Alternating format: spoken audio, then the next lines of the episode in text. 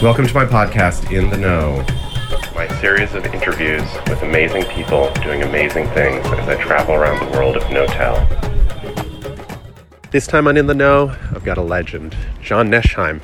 He was one of the first Silicon Valley people, period. He was the treasurer of National Semiconductor, the first generation of huge chipset companies, and he rode wave after wave as a venture capitalist and researcher in Silicon Valley about the patterns that drive entrepreneurship. Now he teaches at Cornell, and he was kind enough to speak to me. To match his beautiful Northern California location, I did it while I was walking around in Phoenix, so you'll hear some birds in the background. And for his part, he has patterns and science to drop so powerful that it got me started in entrepreneurship. One of the first important books I read when I really thought about starting my own company was his book, High Tech Startup. Let's hear from John Nesheim. Hi, John. Greetings. Good to hear from you. Thank you so much for agreeing to be on in the know with me.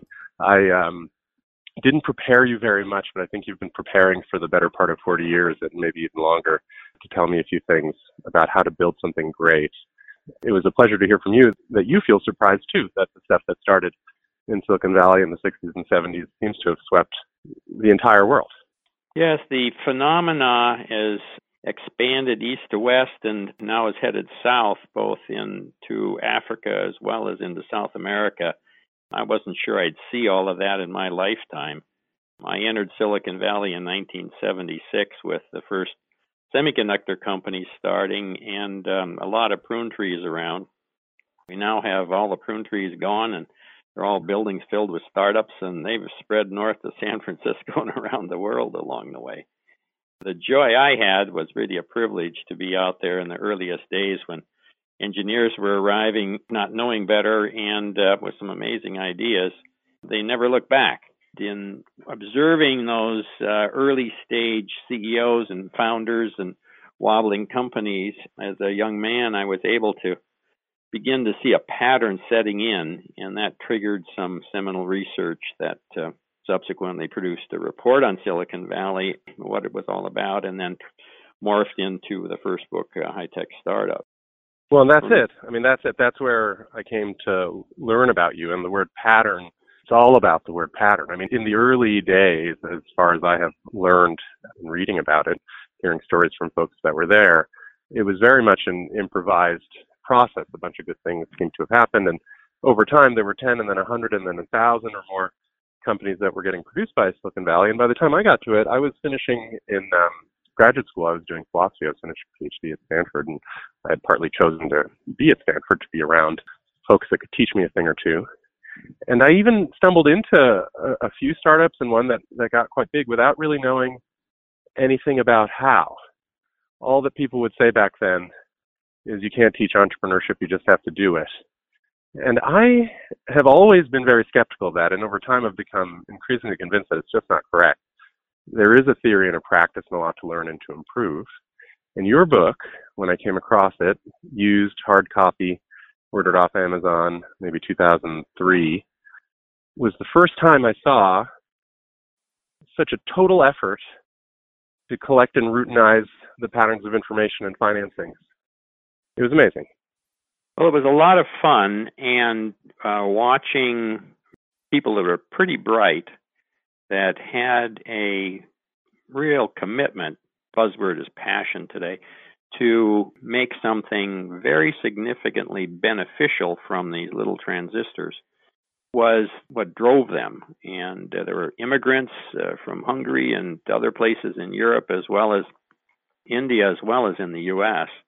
And that also became a pattern. Uh, people with immigrant status have been and continue to be an intimate part of this uh, process.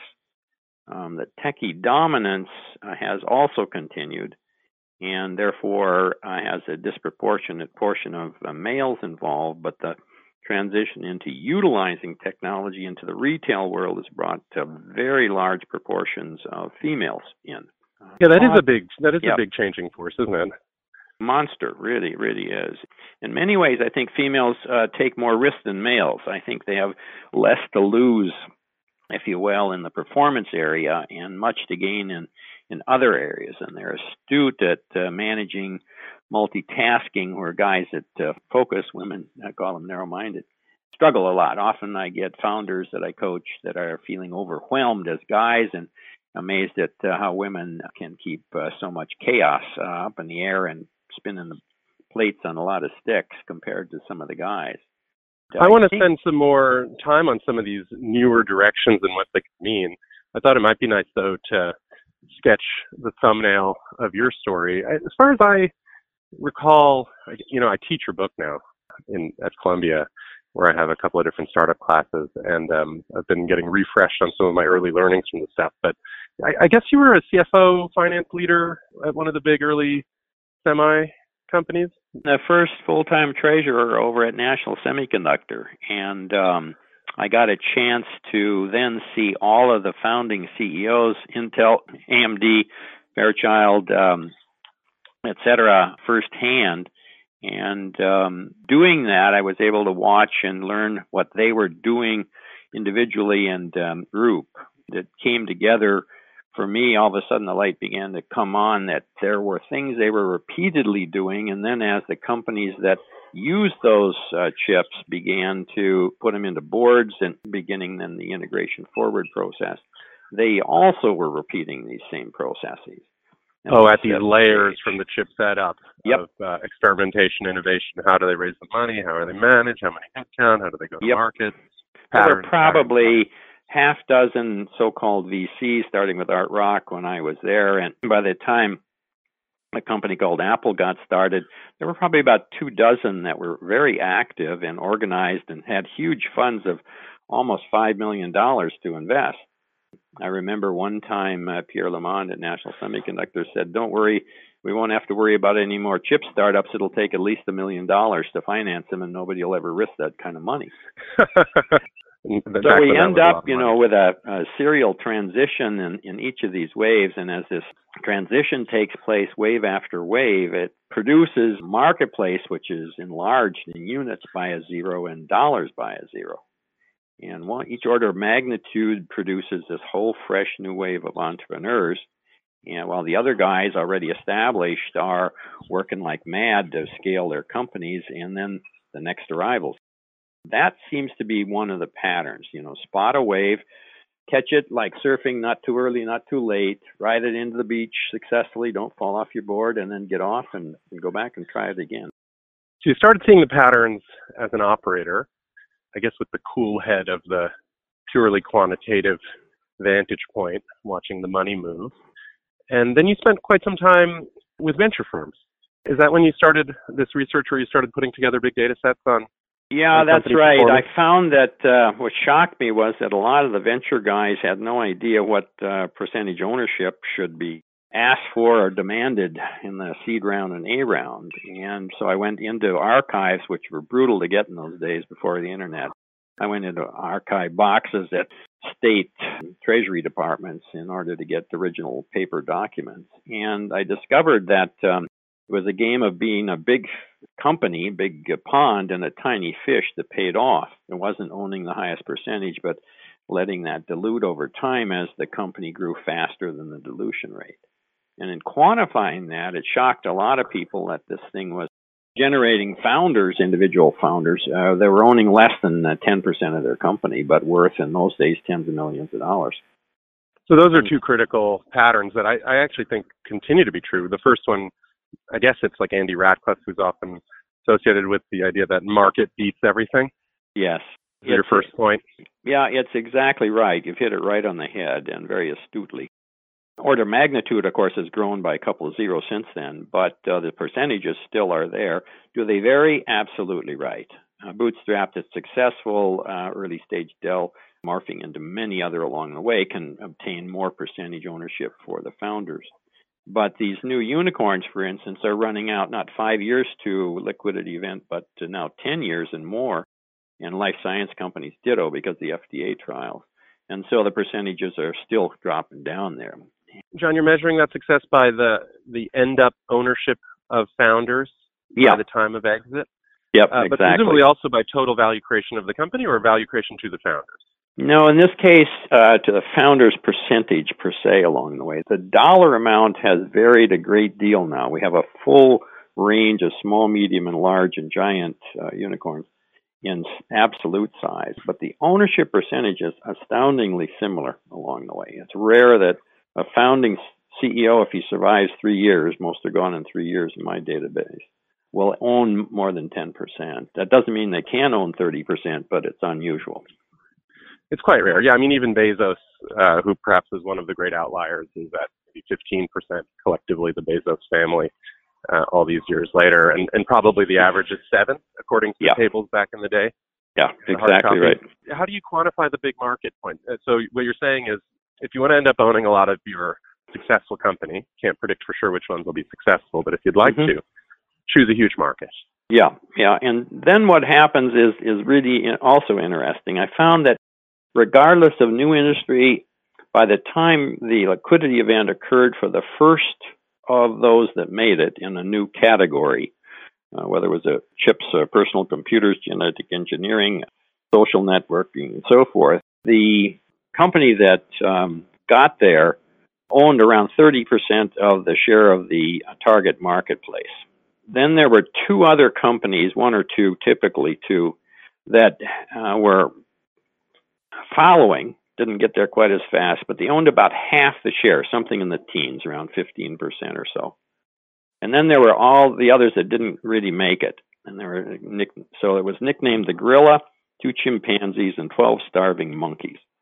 And so the monkeys get bought up really well, as a, late. As a, as a, point of comparison, someone like a Google is 30% of global advertising, and maybe yep. Facebook is in the low 20s. Maybe they're number two, or maybe there's an upset happening. And there's nobody else that's more than single digits on, on no. digital. Even the incumbents are all fragmented down to zero.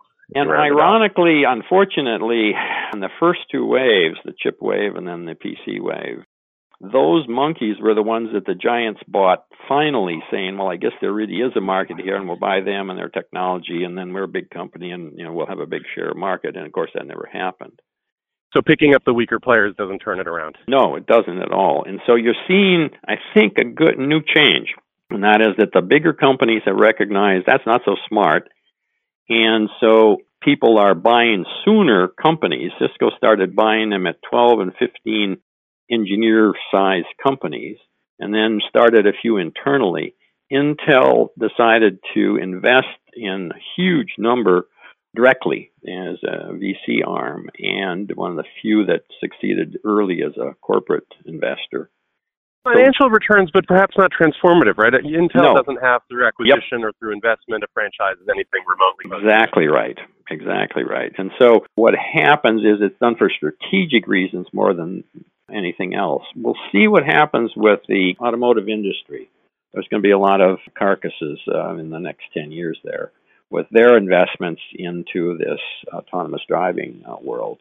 I nonetheless would expect the same fallout that almost all will disappear in some form or another of the startups that have gone into new category, in this case, autonomous vehicles. And you'll end up with this classic uh, gorilla and a couple of chimpanzees that uh, come through along the way. And those numbers are, pretty solid. I can show you serious research that uh, shows them. Uh, just before you get to that, I mean, I would guess that off the top of my head, I could name at least 12 generations of major entrepreneurial activity, you know, from the, the early memory chips onwards to the present. And maybe you're tracking like three dozen or, or four dozen. And so you have a quite big data set to say what's going to happen the 49th or 50th time in the case of something like automotive. Yes, exactly right. We always say it's going to be different this time, but um, it just seems to be a, a real consistent pattern. The whole process of then buy and succeed, merge into a big one, chances of meeting or exceeding expectations is 17%. That's a lot of serious research studies. And so you have venture capital risk in any acquisition as well. As a result of that, this is all still very, very high risk by most measures of, of corporate entities. Even though they're very large, the Ubers and so forth, nonetheless, they still carry that level of uh, risk to success or not along the way. So it still, I think, is the kind of thing an entrepreneur who's going to found a company can count on numerically and in planning forward, which I recommend they do, how to then dilute and uh, share the equity. I think there are enough people around now to be able to plot that path, reserve enough for stock options for a, a large number of uh, new employees, and still end up with a very handsome percentage in absolute wealth for the um, founding entrepreneur. Yeah, and for the entrepreneur, and, and you know, I guess one of the lenses I've been using is I've been talking to folks in this most recent investigation of how to build something big are some of the patterns that whether they're actually constraints or simply endogenously created outcomes of some of the internal mechanisms that may not be all fully described mm-hmm. about things mm-hmm. like incentives and competition. But when you look at those patterns from the outside in, from the inside out, what should you do? I guess you're pointing out that you're likely to fail when you start a new venture. I think people knew that, and you have a, a fairly precise number that resembles the towering odds against you 83% chance that you don't get there. And yet, the mindset of the entrepreneur has to be to go for it. Yeah, I think that's exactly right. I really do. And therein comes another observation I studied uh, over the years and found, found true. The companies whose founders said, I'm going for IPO, were the ones most likely to succeed. The others that said, I'm going to sell the business, had much less success. I liken that into the metaphorical person that says, I'm here to the coach to try out for the Olympic team. And the coach says, Why? And the, the guy says, I'm here to try for the bronze medal. and that doesn't go over so very well. And it seems to be that that attitude, I call it now, not willingness, but attitude of taking on that kind of goal produces the best result. Now, one of the structuring ideas that I've been seeing more and more of in just the general intellectual landscape and a bit in entrepreneurship, I guess I wish I heard more of it, and I'm checking this with folks, is the distinction between a fox and a hedgehog. Is this an idea that you've run across before, foxes and hedgehogs? Well, I'd like to hear your version of it. Well, it's an idea that I guess is 50 or 60 years old. It got revived by a philosopher from Oxford named Isaiah Berlin, and he was sort mm-hmm. of spitballing over an ancient Greek poet's line. The fox knows many things, but the hedgehog knows one big thing.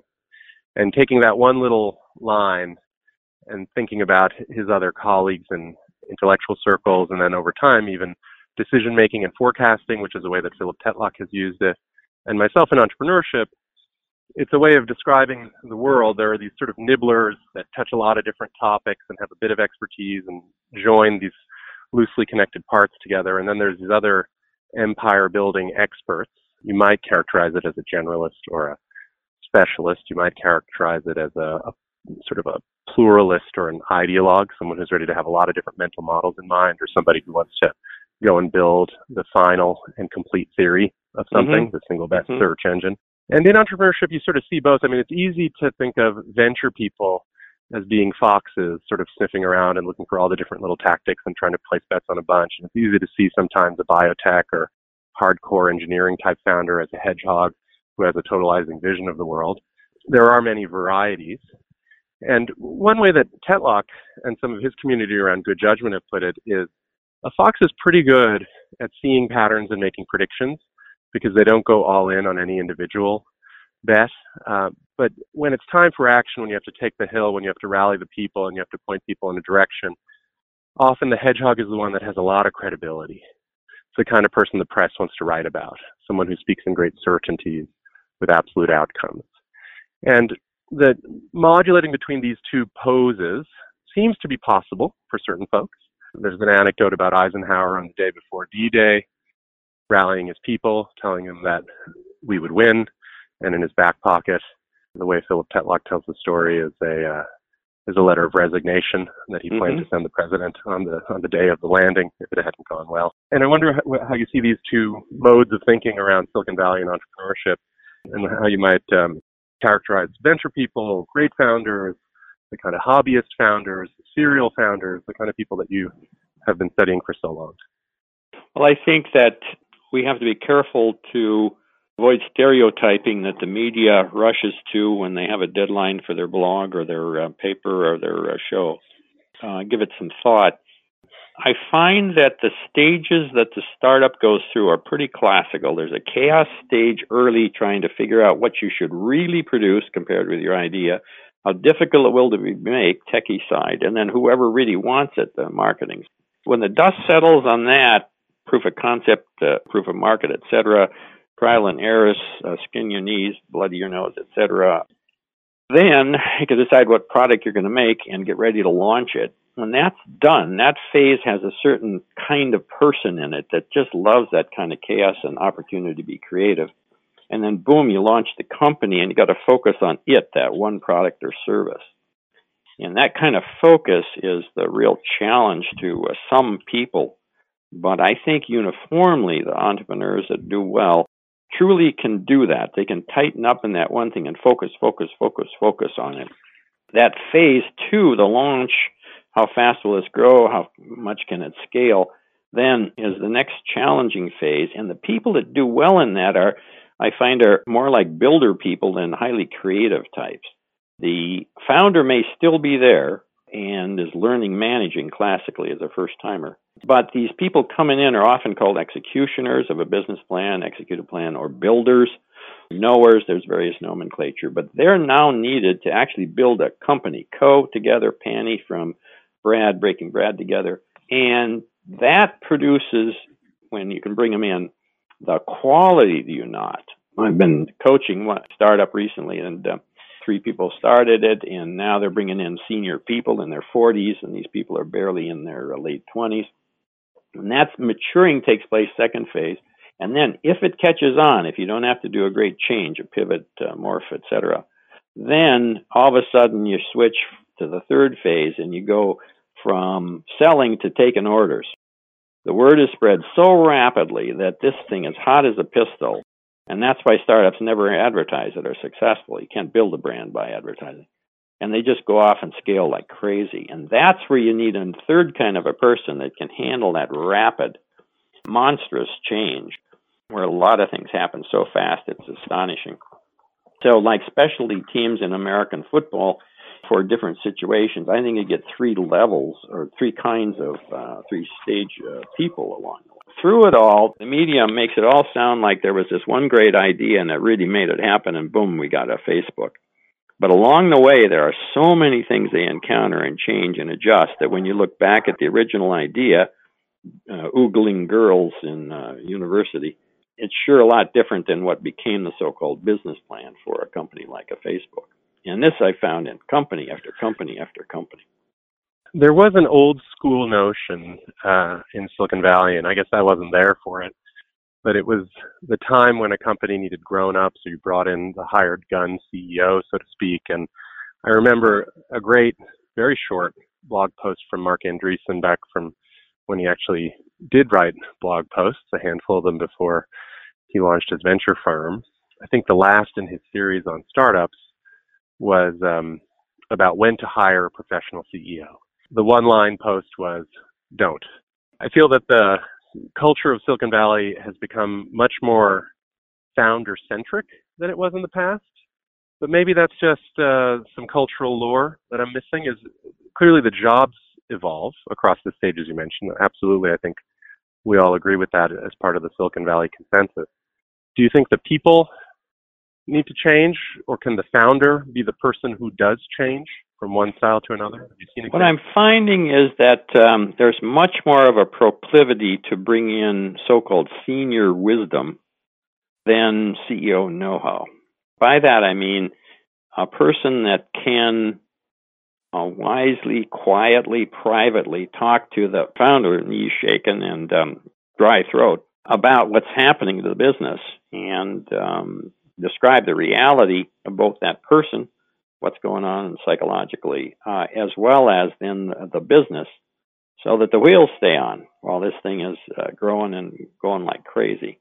And that seems to be more successful than the experiments with bringing in the so called pros. Schmidt was brought in to take care of this thing that was growing like crazy when the Google boys had almost lost control. And that was a wise move, but he didn't act like a classical CEO. Uh, and you can get that in the sense the book that he wrote about Bill Campbell. You'll hear more of that so-called mentor guidance approach to things than um, the let's call it dictatorial CEO approach. Most workspaces today are vying for millennial attention by creating unlimited beer and ping pong tables. Those are all great things to do. Maybe at work, maybe not at work, but it's completely missing the point, which is that our minds are increasingly taken up by bullshit and by media that wants us rather than wants to give to us. And at work, in order to expand our creativity, to focus our minds, there are a number of hacks that we can introduce in addition to beer and ping pong, like meditation, like reading Simon Sinek, Seth Godin. But that all aside, it's really about the space that we occupy. So if we're in a cluttered space, our mind is often cluttered. That aside, having a space that is diverse as the people are, that is comfortable, that is easily movable, that can be constructed and reconstructed and deconstructed in the same amounts of time, where you're surrounded by other people that are enjoying that type of space is a pretty cool thing. If the workspace can be a definite workspace, but a good workspace, then you're in business. So this podcast is brought to you by Knotel. Thanks for listening. And although his title was CEO, he was there to sort of broker and make peace and smooth through the deployment of big ideas coming out of the two founders. Yeah, exactly right. And so not unlike a stage director or director of a movie, uh, Clint Eastwood, that's directing a movie of all sorts of extremely capable people that can really go off the rails and somehow keep them together and produce a, a production, a movie along. And Sandberg could be another example from recent yeah. memory at Facebook. Yeah. The um, first couple of patterns that you mentioned, I think, uh, have the ring of truth, and certainly your data, even from 20 years ago, was showing it. It's impressive how durable it is the idea that going for a huge market is the way to win and that there's a certain natural level of ownership that ends up for founders. They've done well in that sort of 5 to 15% range, around 10. That seems like an important pattern too. Does it mean that some of the other lore about team first or culture beats X are mistaken? Well, I think the, the danger is to kind of generalize. One thing I found true with companies that uh, continued over time continuity to do well together, even though they may have major business struggles, were those that were able to work together well. And that's the inherent nature of what culture ought to be like. It isn't a foosball table, but it's a, a way of working together. And I think that's why the veteran CEOs at the Sequoias and Kleiners and so forth recognized that they would invest aggressively in companies where at least uh, two or three of the original founders had worked together before someplace, knew each other very well the forming of the risk that sort of team formation stuff. Yeah, early on the risk is reduced greatly. Then that the spirit of the whole idea, which is going to really change a lot, as they know and experience, will stay together in the company along the way. That's the flame you want to keep alive in the business. When that goes out, nobody knows how to relight it. I've tried, others have, and it just doesn't work. You've got to keep that original idea for what makes a Yahoo a Yahoo uh, alive in the company. And even if it means you step aside and become chief Yahoo, as Jerry Yang did. Nonetheless, that spirit stays alive in a company, and that's terribly important. And that's part of this concept we call culture along the way. It's more than management style and treating people, but it's all of the above. But the whole idea is that you spend time deliberately making it happen. It isn't an accidental thing. And all the serial entrepreneurs I know, two, three, four startups, start on day one building culture, how we do things around here, things that are policy, generally under normal conditions, we do the following, etc. These are important attributes. I was talking to a life science guy that sold his company to Roche recently, one of my former students, and a nine figure deal. He said that they put down the principles by which the startup would be managed on the fourth day of their getting together. They treat it seriously, and that seems to be the oh, I don't know if you want to metaphorically call it cushion or, or walls or guidance system, but um, it really makes a big difference. There's this line that people like to quote for all situations from Tolstoy's Anna Karenina about happy families. I think it's uh, all happy families are the same, and all unhappy families are miserable in their own unique way. And the joke in startups, I guess, that I sometimes hear, and I often actually repeat, is that all failed startups are the same. since they fail for the same three, four reasons, right? I mean, you run out of money, the founders fight, no one wants the product. The other half of that line is supposed to be, but all successful startups are successful in their own unique way. And I wonder if that's really true. I mean, we're sketching some patterns on selection of market. And on the creation of culture, is it your view the same things need to be done each time? You know, there's a thing it means to be a Yahoo, there's a thing it means to be a Googler, and companies need to sort of lay out the same sets of, of answers to questions every time. They need to put a, a, a personal identity on it, I guess. But isn't it a lot of the same stuff? Yeah, I think it? is. I think it's almost generic and it takes the form like a cake mix. You put together for the cake turns out differently for each person it's told to bake a cake but it's still a cake and it still has to taste good to people. They have to work together well. They have to rally around these uh, principles that guide them every day and we don't do that here and we always do that here is what it becomes therein lies the uniqueness that you referred to and companies that succeed then by definition have a unique way about it. It can get to the extreme where Google is suffering right now as a very mature company from having that culture so strong that it, it almost rebels against any reforms, so to speak, that the top management wants to make. But nonetheless, early on, it's more of a guidance under extreme conditions that keeps people on track. They know without having to check in should I do this? Should I do that? Not do that in an interview with a person. What do I do about this customer that's irate that the product just started on fire in his laboratory and so forth? Under those conditions, then they are comfortable taking risk doing things. Now, on the market selection, we had some fairly tangible metrics. A market worth billions, where a leader could have hundreds of millions in revenue, let's say, a typical distribution of the reward for being the winner which doesn't always mean being first. Sounds like from what I recall in your work, it's actually often not the first who is the winner. So there's these nice, really tangible guidelines.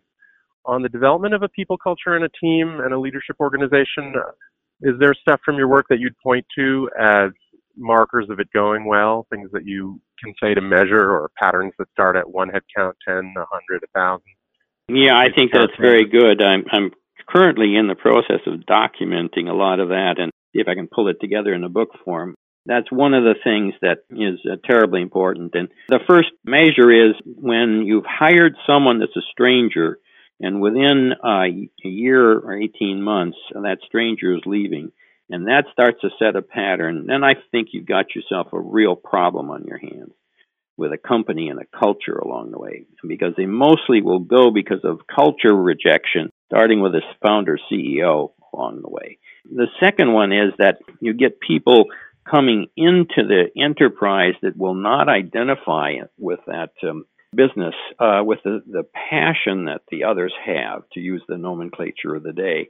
Namely, that they don't believe that it's much more than a very interesting job where they can grow and learn something.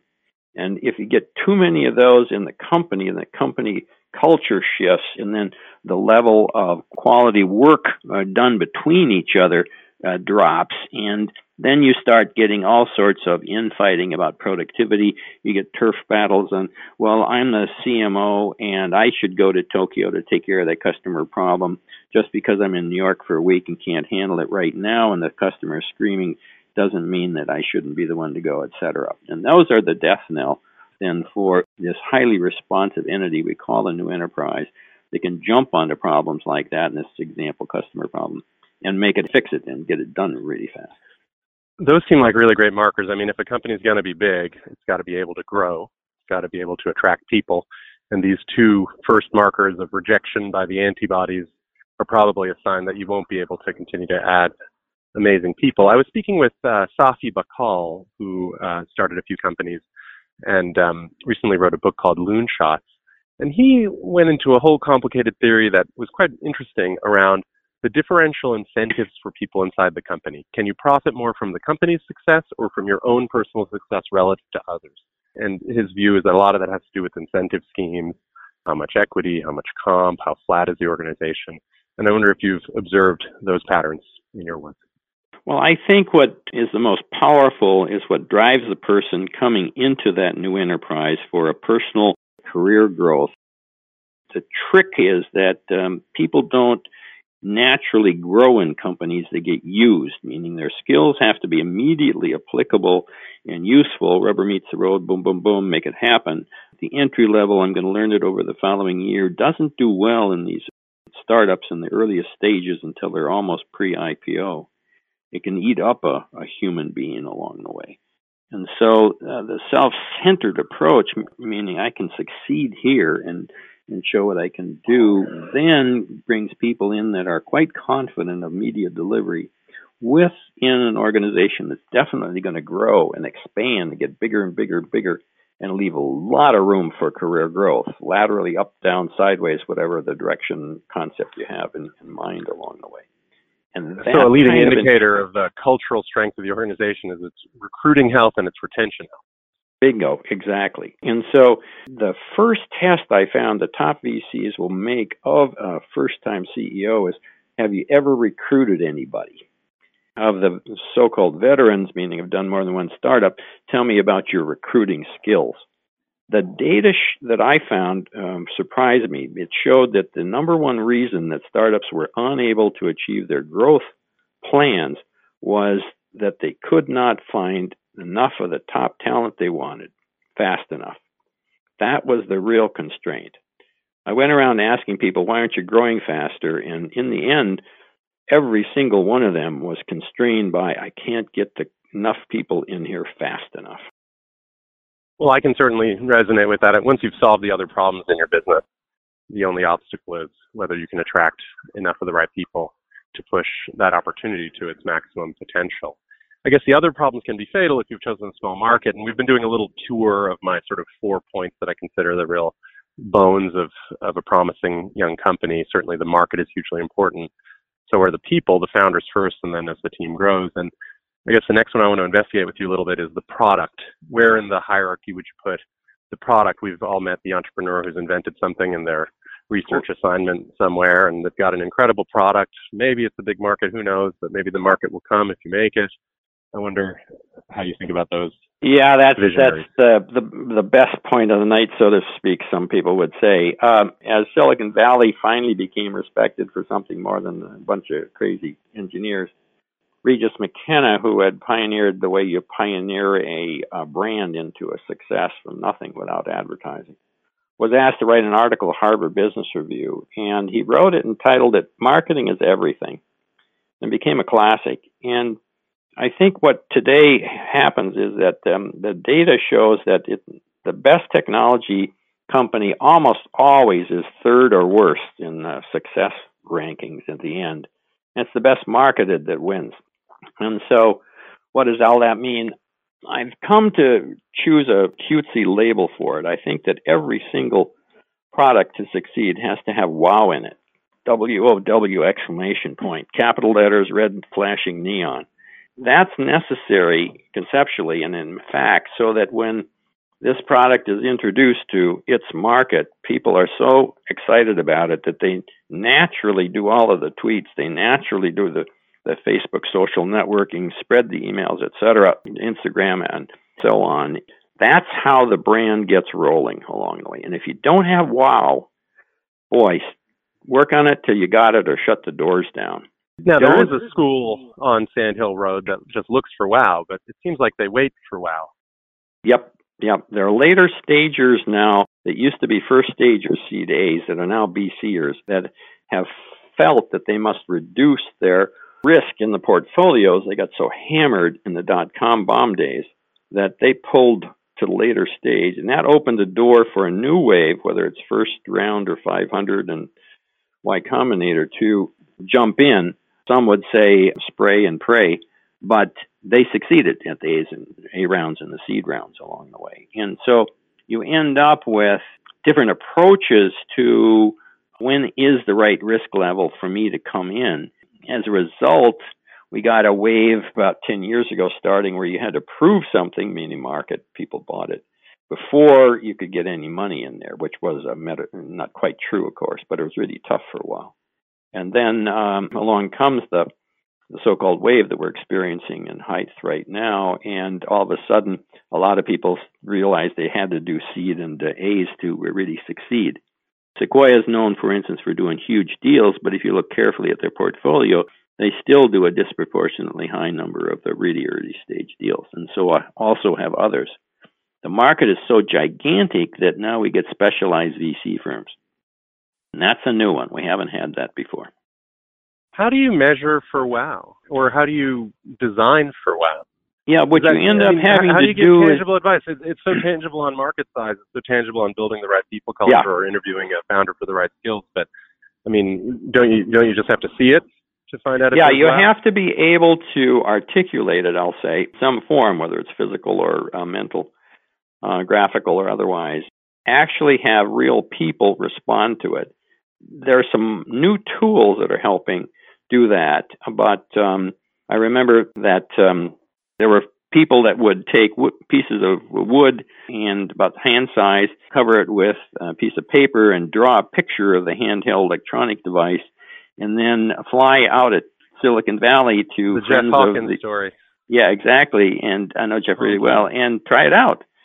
And what we're doing today, I had a startup I'm helping now, and um, the uh, stand-in CMO has a guy that takes the goes into this uh, brand new marketplace. It's a life science thing, consumer health, and looks for patterns of responses to phrases and um, terminology that's specifically related to this particular kind of a product, and looks for patterns of people that are responding and communicating on that all available because of internet big data days, and then can do the equivalent of what we used to call focus groups to see if, oh yeah, that category looks like the yoga and yogurt mom up in Marin County. That one looks like your classic New York City uh, single guy.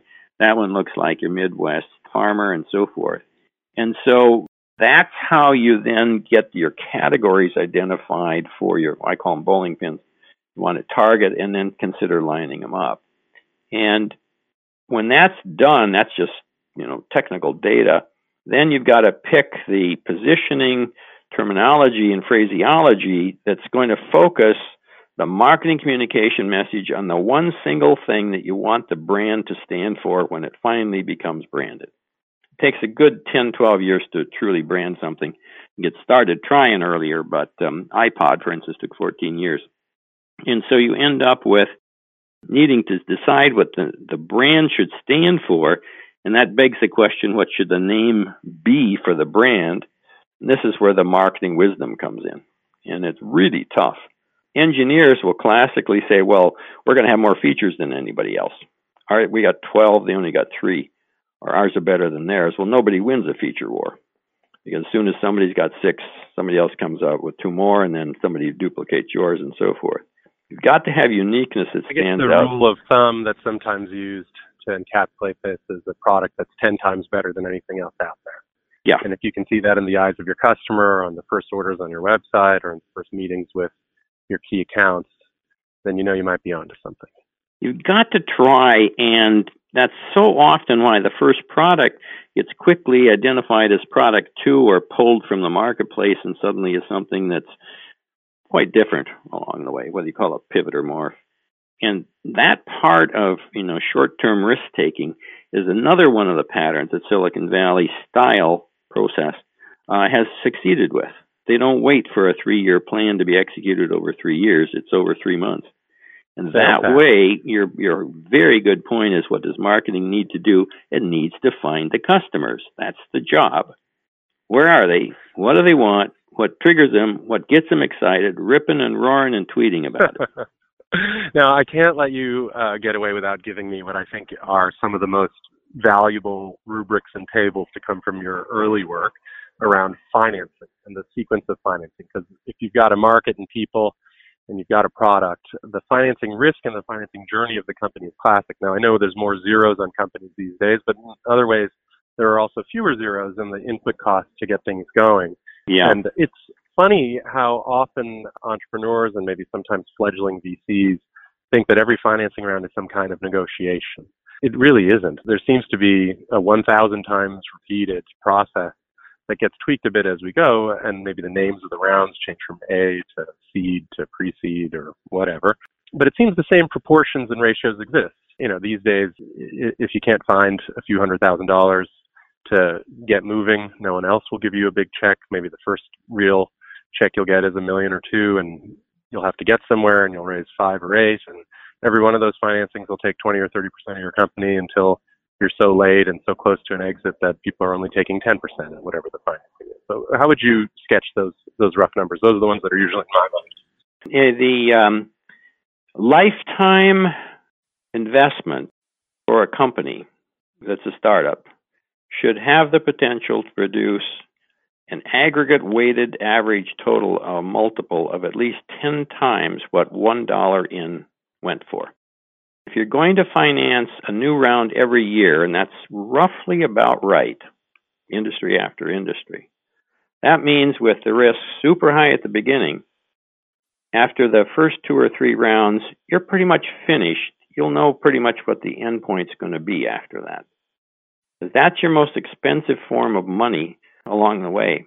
And so I tell people start at the end, start at the liquidity event whether it's five years out or 10 years out, that's the initial public offering, and work backwards. Price around each prior year all the way back to the very beginning, and then look at the numbers, the ROI for each investor that would come in at those rounds. And if you can produce a portfolio of every one of those rounds as though there was only one investor that's going to crank out a potential of at least 10, you got yourself a financing plan. And those numbers are fairly easy to do along the way, compound return and so forth along the way. So working backwards, let's say for a market we pick that's worth $100 billion in revenue, let's say uh, U.S. advertising, which I think mm-hmm. is around that size. If you think you can start a business that'll be the winner, I guess you'll end up with 30 billion of revenue. If it's a yep. decent business, you should be able to make 15 or 20 percent EBITDA. Yep. Which I guess is five billion. And uh, if you're valued the way people value things, five billion times ten or twenty is the value of your business, fifty to a hundred. Yep. And that business is going to need to take an investment of five billion to get there, and it would fit your rubric.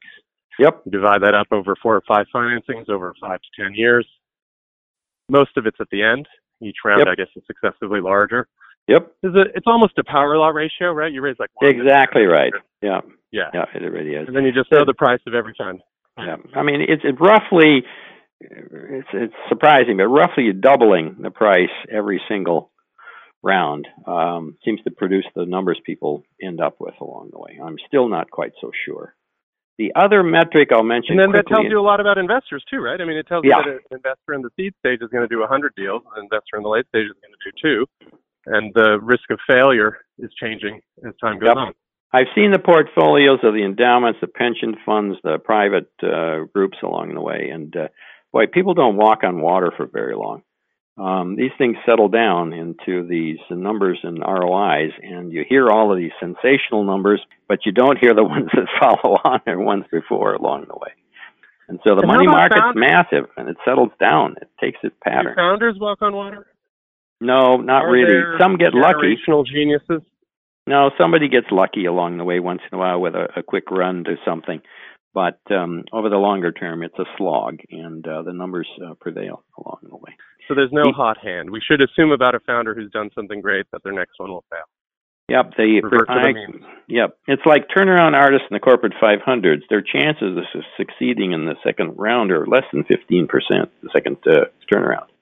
In startups, it's really true. Boy, I tell you, the first time you think you walked on water, but you hopped on the surfboard and a wave took you into the beach, you think you're a real entrepreneur now. And so you go off with this next cool idea. Well, and the advice that founder should take from that is when you're riding the wave, this is probably it. Do not screw up. That's right.